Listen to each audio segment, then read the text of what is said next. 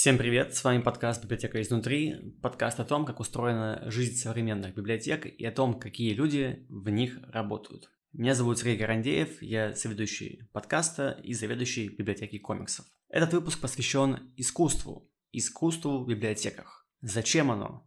На этот вопрос мы ответим сразу в подкасте, буквально первые пару минут, а дальше будем разговаривать о том, чем занимается, наверное, одна из самых необычных библиотек в Петербурге – библиотека книжной графики. Что такое книжная графика, как делать выставки библиотеки. Об этом всем расскажет Вера Андраханова, заведующая библиотекой книжной графики и искусствовед. Также в конце выпуска мы обсудим достаточно необычный карьерный путь Веры. Она пришла в библиотеку уже, скажем так, в финале своей творческой карьеры, и она рассказала о том, как она занималась искусством в самых разных местах, галереях, музеях и даже в других странах. Интереснейший, плотный, насыщенный выпуск, который заставит, наверное, каждого подумать, переосмыслить ценность искусства в своей жизни, ну и прикинуть, чем искусство может быть полезно в библиотечной работе, ну или вообще любой другой. Ставьте оценки, оставляйте комментарии, приятного прослушивания.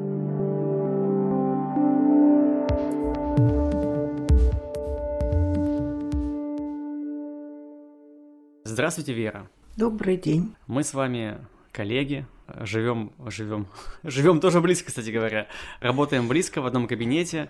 Но сегодня хочется поговорить с вами про вашу работу, будто мы, мы раньше о ней не говорили никогда. А поговорить про то, зачем библиотекам искусство – и вот давайте, наверное, с этого, возможно, странного вопроса мы сразу и начнем. Вот. Зачем библиотекам искусство? Ну, я считаю, что искусство всем нужно, не только библиотекам. Оно должно быть в детском саду, в больнице, в тюрьме. Всюду, где живет человек, должно быть искусство. Искусство возвышает человека. Оно отрывает его от иногда тяжелой, иногда скучной действительности, от проблем, от всего люди уходят, когда они слушают музыку или смотрят на картины, или сами творят искусство. Это свойство человеческой души, поэтому искусство всем нужно. Почему бы ему не быть и в библиотеке тоже? Прекрасный ответ сразу захотелось поиграть на фортепиано. Вот, видимо, я как раз когда... Сегодня мы вас еще не слышим. Да. Сегодня у нас тут друг, другой играл, кстати говоря. А, повторюсь, да, мы с Верой находимся в одном помещении, работаем. А, библиотека комиксов и библиотека книжной графики делят в буквальном смысле одно помещение, но также у вас есть выставочный зал еще, но мы к этому вернемся. А, расскажите, наверное, людям, которые, может быть, не очень понимают, библиотека книжной графики – что вообще такое книжная графика? Потому что формально, наверное, вот мои комиксы, да, это тоже книжная графика. Книжная графика – это иллюстрации. Если вы считаете, что в комиксах иллюстрации к чему-то, то это ну, тоже книжная графика. Я скорее не считаю, что комиксы это иллюстрация ну, да, к поэтому они выделены в отдельную такую область, потому что они сами по себе книга, как бы говорящая. Ну да, вот. да. А иллюстрация, да, она такая же древняя, как и сама книга. Люди считали книгу драгоценностью, украшали ее соответствующим образом. А, и даже краски, которые растирали там художники средневековые, э, когда иллюминировали книгу, это называлось иллюминировать, они тоже были из драгоценных камней и драгоценных моллюсков всяких. То есть это изначально книжная иллюстрация была чем-то таким особенным, то, что доверялось только э, большим художникам, и вот эти иллюминированные рукописи средневековые, они сейчас представляют собой огромную ценность, хранятся там в музеях и в каких-то книгохранилищах э, таких знаменитых. Ну, то есть а, она ведет такую длинную-длинную историю, потому что картинки поясняют текст, и картинки его украшают. И вот сейчас как-то больше в детскую, наверное, э, в детскую литературу ушла иллюстрация. Но наша библиотека так сложилась, она традиционно проповедует эту тему, потому что еще у истоков ее стоял Валерий Георгиевич Траугот, знаменитый иллюстратор, и это была его идея, его инициатива устроить такую библиотеку сразу с выставочными залами, чтобы там показывать книжную графику, потому что она была по сравнению с другими видами искусства немножко в загоне, видимо, вот в то время мало ее показывали, как прикладное какое-то искусство. И поэтому он, видимо, хотел привлечь к ней внимание, и это ему удалось.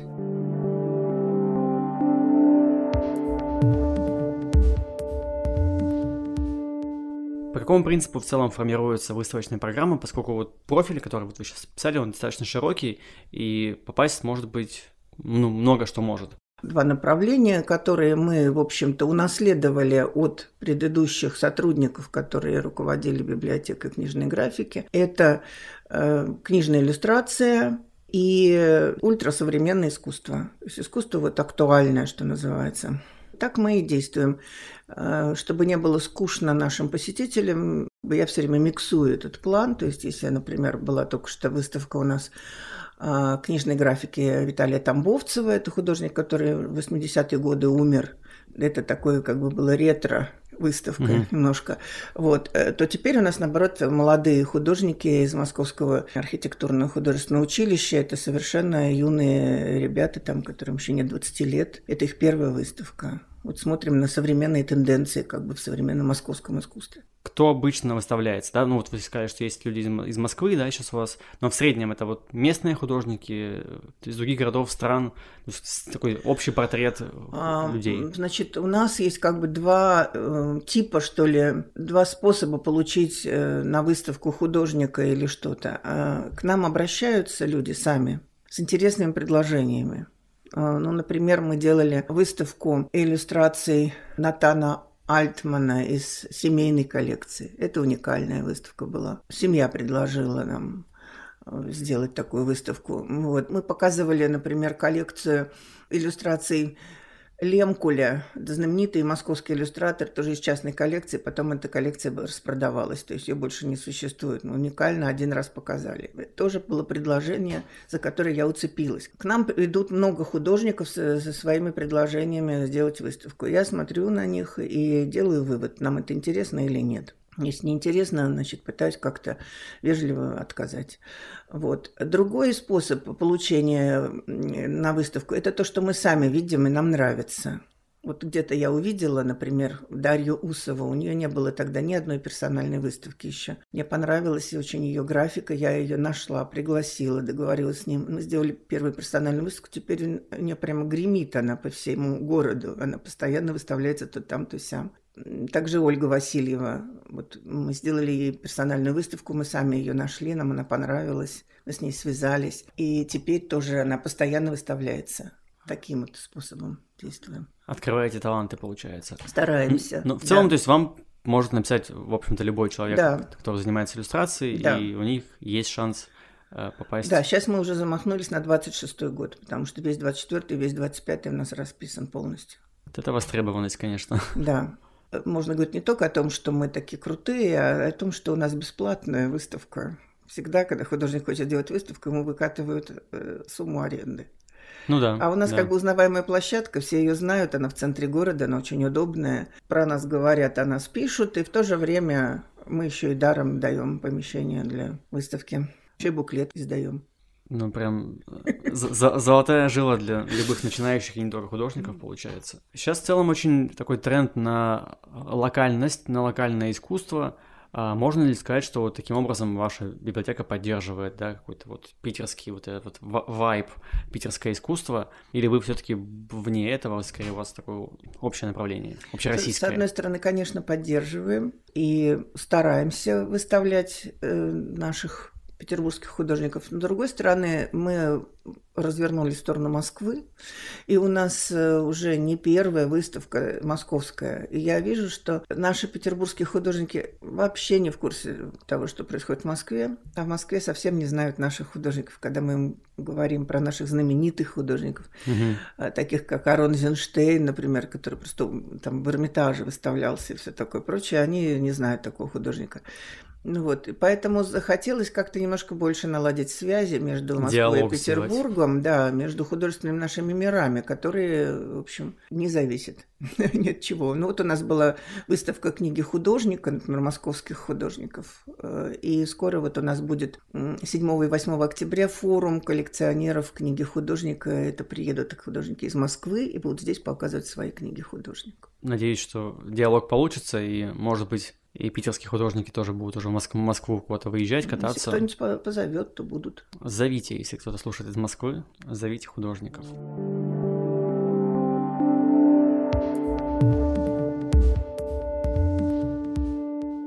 у вас довольно интересный и необычный фонд, и при этом еще и уникальный. Расскажите более подробно, что там, какие книги об искусстве можно найти и для кого это может быть полезно. Основные направления – это те же направления, что и в выставочной работе. Это книжная графика и современное искусство. Особенно интересно, конечно, современное искусство в том смысле, что мы вот отбираем специально книги по современному искусству русскому и зарубежному, которые достаточно дорогие, во-первых, не, не всюду их найдешь. И ценность нашей библиотеки в том, что у нас можно брать книги на дом, достаточно специфичные книги, можно брать на дом. А у нас библиотек по искусству несколько серьезных в, э, в Петербурге.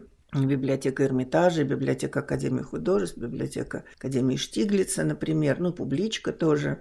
Но оттуда книги брать на дом простому человеку нельзя. Такому, как студент, например, там, преподаватель, собственно говоря. Вот, поэтому они все идут к нам за этой литературой.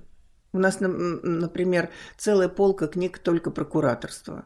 Mm-hmm. Вот, и недавно приходили две студентки нового направления Европейского университета. Там в этом году открылось новое направление кураторства. И они с восторгом обнаружили, что у нас есть целая полка книг по кураторству. Где еще такое найдешь? Нигде. Поэтому собираем по все, что можно по книжной графике. Собираем также и старые книги по этой теме. Иногда в наш фонд внедряются библиотеки целые. Нам, например, передал свою библиотеку по книжной графике знаменитый искусствовед Ираст Кузнецов. Все, что он там за всю жизнь накопил именно по книжной графике, он специалист в этом направлении, он нам передал. Здорово. Я у вас еще видел полочку с дизайном. Целый шкаф у нас с да. дизайном. Дизайн да, книги, в том числе каллиграфия, редкая книга, экслибрисы отдельная полка есть, плакат. Ну, история искусства в целом тоже занимает большое место. И много, очень много персоналей. Персоналей художников, русских, зарубежных, отдельно персоналей графиков. Детская иллюстрированная книга, э, классика иллюстрированная, русская и зарубежная иллюстрированная книга. Из этого состоит наш фонд. Я так полагаю, что ваш фонд просто находка реально для студентов и преподавателей – ну вот кто в основном ходит к вам именно за книжками? И вот пересекаются ли люди, которые посещают выставки и берут книжки, или это прям разные аудитории? Ну, они, конечно, пересекаются. Э, книги берут в основном молодые люди, это, конечно, студенты, там магистранты. Потому что бесплатно. Они пишут э, свои работы курсовые на нашем материале. Дело не в том, что бесплатно, все библиотеки бесплатно выдают книги. Ну, у вас фонд просто еще уникальный такой. Вот, да, им просто там, вот, э, если они попадают в тему, то им там золотая жила, конечно. На выставке ходят люди разные. Не все из них э, берут у нас книги. Многие даже не записаны в нашу библиотеку. То есть это немножко разные аудитории. А еще у нас есть э, те, кто ходит к нам на мастер-классы. Это вот прям женщины от 35 лет, так скажем. То есть это какая-то тоже своя аудитория. Вот давайте как раз поговорим про мероприятия. А, то есть у вас кроме выставок, да, еще есть какие-то другие мероприятия, другие форматы. А, что именно у вас проходит? Вот, да, вы сказали про мастер-классы. А, что проходит, что имеет наибольший отклик? Сейчас наибольший отклик имеет арт-терапия. Ага, то есть такая психология плюс искусство. Да, то есть это лечение недугов психологических, так сказать, с помощью искусства. И вот это сейчас самое востребованное у нас направление. Оно как бы родилось спонтанно просто знакомый психолог. Э, я спросила, чем вы можете быть полезны нашей библиотеке. Вот, и она провела занятие по сказкотерапии. Это оказалось безумно интересно. И главное, что люди, которые пришли такие мрачные, подавленные, незнакомые друг с другом, уходили с этого занятия такие вот, они уже там на «ты» все были, и обнимались, и вообще обменивались телефонами. То есть вот она за этот час сотворила чудо общения людей. Прям было видно, что они уходят счастливые. Такая групповая терапия получилась. Да, и э, она и специализируется на групповой терапии. И я поняла, что это, видимо, то, что сейчас очень людям нужно. И у меня вот э, в этом году четыре курса разных психологов по арт-терапии проходила и будут еще проходить в четвертом квартале. Вот. Посетители все сплошь женщины. Они, видимо, очень эмоциональные, им тяжело как-то восприять э, вот, современной действительности. Они хотят какими-то доступными средствами облегчить свое психологическое свое состояние. Мужчин вообще, в принципе, мало в библиотеках и работает, и ходит. Вы не заметили, что мужчин вообще стало меньше на улице? Не знаю, чем это объяснить.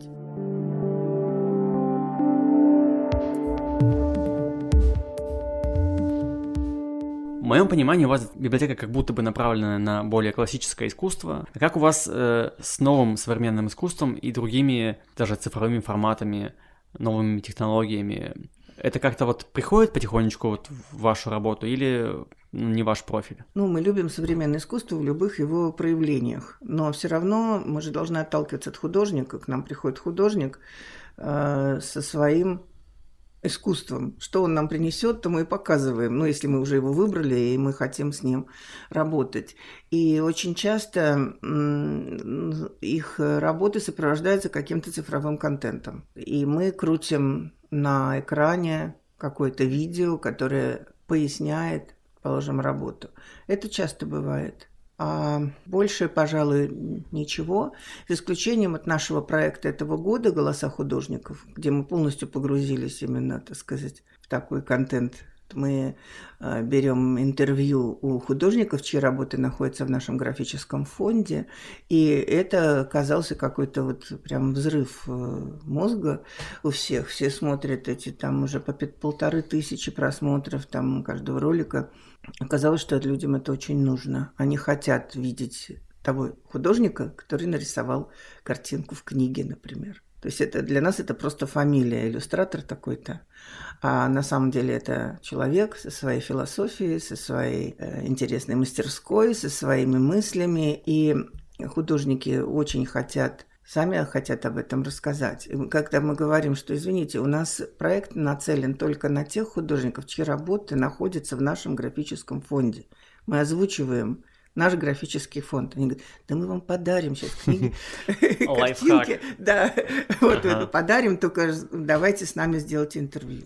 Это очень интересный проект, мне он очень нравится. Я думаю, что пока всех художников так сказать, мы не озвучим, мы не остановимся. Не, ну это правда интересная тема, потому что вот я когда э, гуляю по вашим залам, рассматриваю какие-то выставки, мое внимание захватывают иллюстрации к книгам, которые я читал в детстве. Кролики, зайчики, ежики, которых, э, ну вот я видел, будучи маленьким, это книжки советских времен, до меня просто доходили. Но я вот их э, смотрю, я вижу исходники, оригиналы, либо какие-то скетчи, наброски этих иллюстраций, я узнаю их, и что-то что такое ностальгическое, приятное просыпается. И, конечно, сразу появляется интерес, типа, а вот что это человек, оказывается, все это нарисовал. В детстве же это, это как должное воспринимаешь. Да, но мы еще пока стараемся вскрыть как бы э, сам процесс создания иллюстрации. Когда показываешь оригиналы, то видно, что как художник над ними работал. Угу. Например, можно показать несколько набросков одного и того же мотива. Вот как он искал позу какой-то персонажа или характер.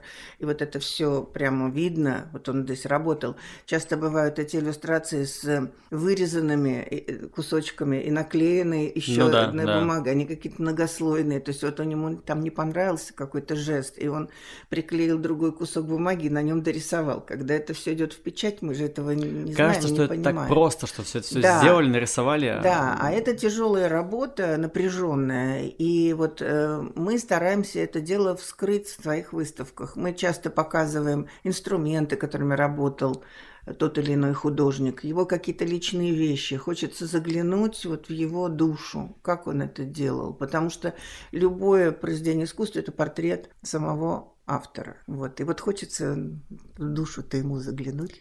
Если бы я работал над этим проектом, я бы его назвал «Художник изнутри». Ну, у меня было сначала другое название, а потом я выяснил, что в Москве идет проект с точно таким же названием. А. Пришлось его изменить. Потому что эта мысль витает в воздухе, я бы сказала. Сейчас такой интерес к личным историям, к, одному человеку, к значимости любого человека. И поэтому э, это сейчас повсеместно идет. Самоидентификация в моде. Коллективное, бессознательное.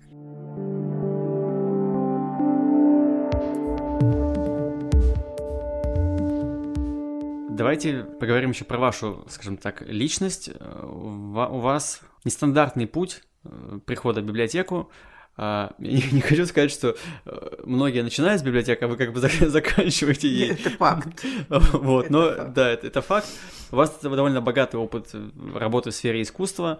А, например, я знаю, что вы работали в США. А расскажите мне немножко о том вообще, чем вы занимались, и про иностранный опыт тоже интересно. Я закончила Академию художеств в 1985 году. И там в Академии художеств искусствоведов учат э, как бы быть искусствоведом широкого профиля. Там такой способ как бы обучения. Угу. В отличие от университета, где человек выбирает себе тему, и дальше он по этой теме идет, сужает ее, сужает, становится специалистом в одной узкой области. А в Академии художеств другой подход. Ты должен за все годы обучения, во всяком случае так было, когда я там училась, а, значит, э, написать курсовые работы по скульптуре, по живописи, по графике, по декоративно-прикладному искусству. Там тесный контакт с художниками, потому что все вместе учатся в одном здании, и а, твои как бы, друзья юности становятся уже потом теми художниками, о которых ты там пишешь статьи или что-нибудь такое.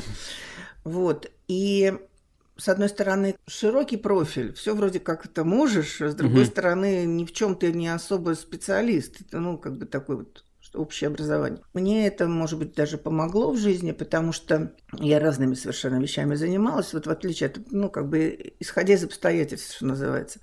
Потому что я пошла работать в Эрмитаж в начале своей творческой так сказать, деятельности. И я могу сказать, что это было самое интересное место работы по концентрации умных людей вокруг и э, концентрации искусства вокруг и так сказать, тем для разговоров и так далее. То есть это было очень перспективное место работы. И я до сих пор жалею, что я там не осталась. Но началась перестройка, у меня было двое маленьких детей, которых нужно было как-то кормить. Зарплаты были в Эрмитаже. Не, можно сказать, что их не было. Считать. Они, судя по слухам, и сейчас они сильно они большие. Они были очень низкие, да. И поэтому я была вынуждена оттуда уйти в частный бизнес и работала оценщиком в частной картинной галерее в Петербурге. Это совершенно развернуло мое представление о, ну, об искусстве. Я знала только возвышенное искусство. Вот. А тут я как раз окунулась в оценку искусства, в понятие того, что будет продано, что нет. И вот, в бизнес. В бизнес, да, коммерческую сторону в арт-рынок. И потом моя подруга по Академии художеств, которая уже жила в Америке и открыла там на свой страх и риск картинную галерею, предложила мне быть агентом ее в России.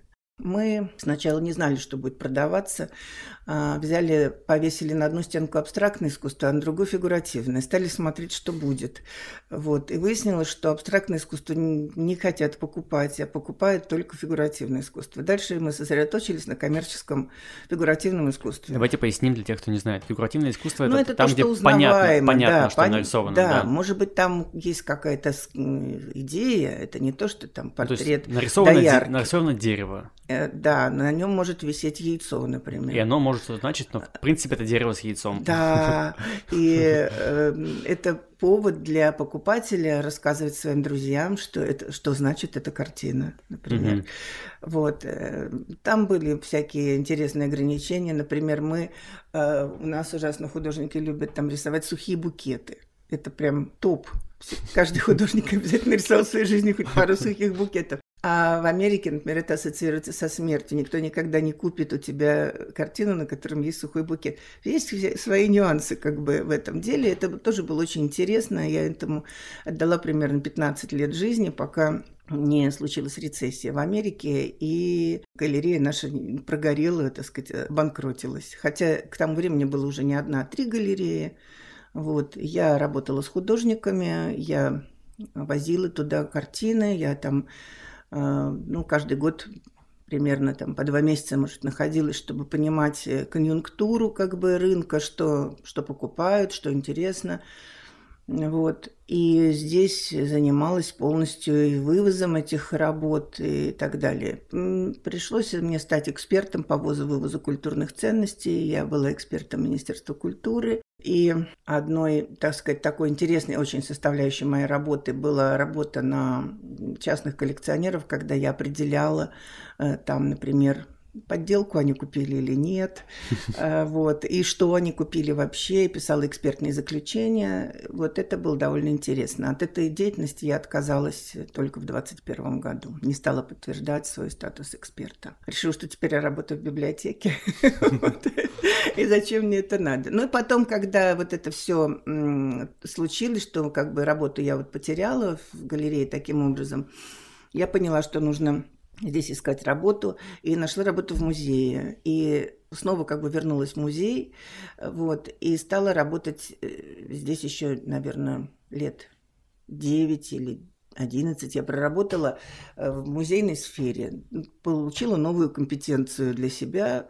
Вот, сначала работала заведующей домом-музеем Чистякова в Пушкине несколько лет, а потом работала в областных музеях и там занималась я а, созданием экспозиции этих музеев. То есть это была самая интересная работа, которую только можно предположить.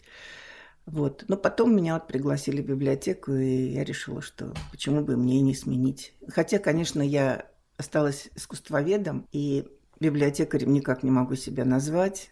Вот, плохо я в этом понимаю. Э, вот, компетенция моя низкая, э, в том смысле, что я, конечно, выросла в мире книг. Дома у меня библиотека не меньше, чем наша библиотека книжной графики. Но э, я очень люблю книги, я в них разбираюсь. Я провела очень много времени в библиотеках как пользователь но вот эта вся внутренняя деятельность, Процесс, да, да библиотекаря, угу. мне не очень понятно, и мне кажется, что это все можно было бы как-то упростить. Э, программы эти сложные, тяжелые угу. для понимания. Электронные магазины.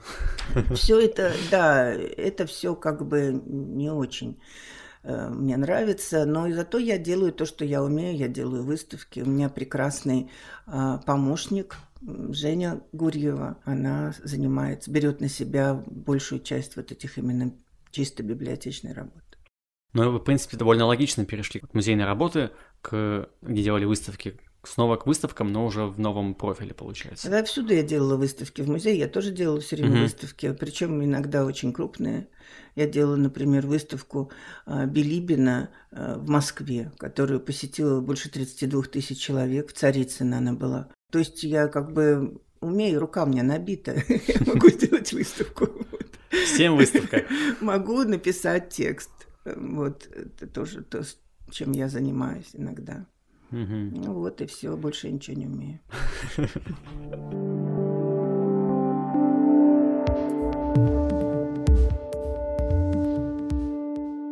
Так, ну и финальный вопрос. Он немножко параллелит э, первый.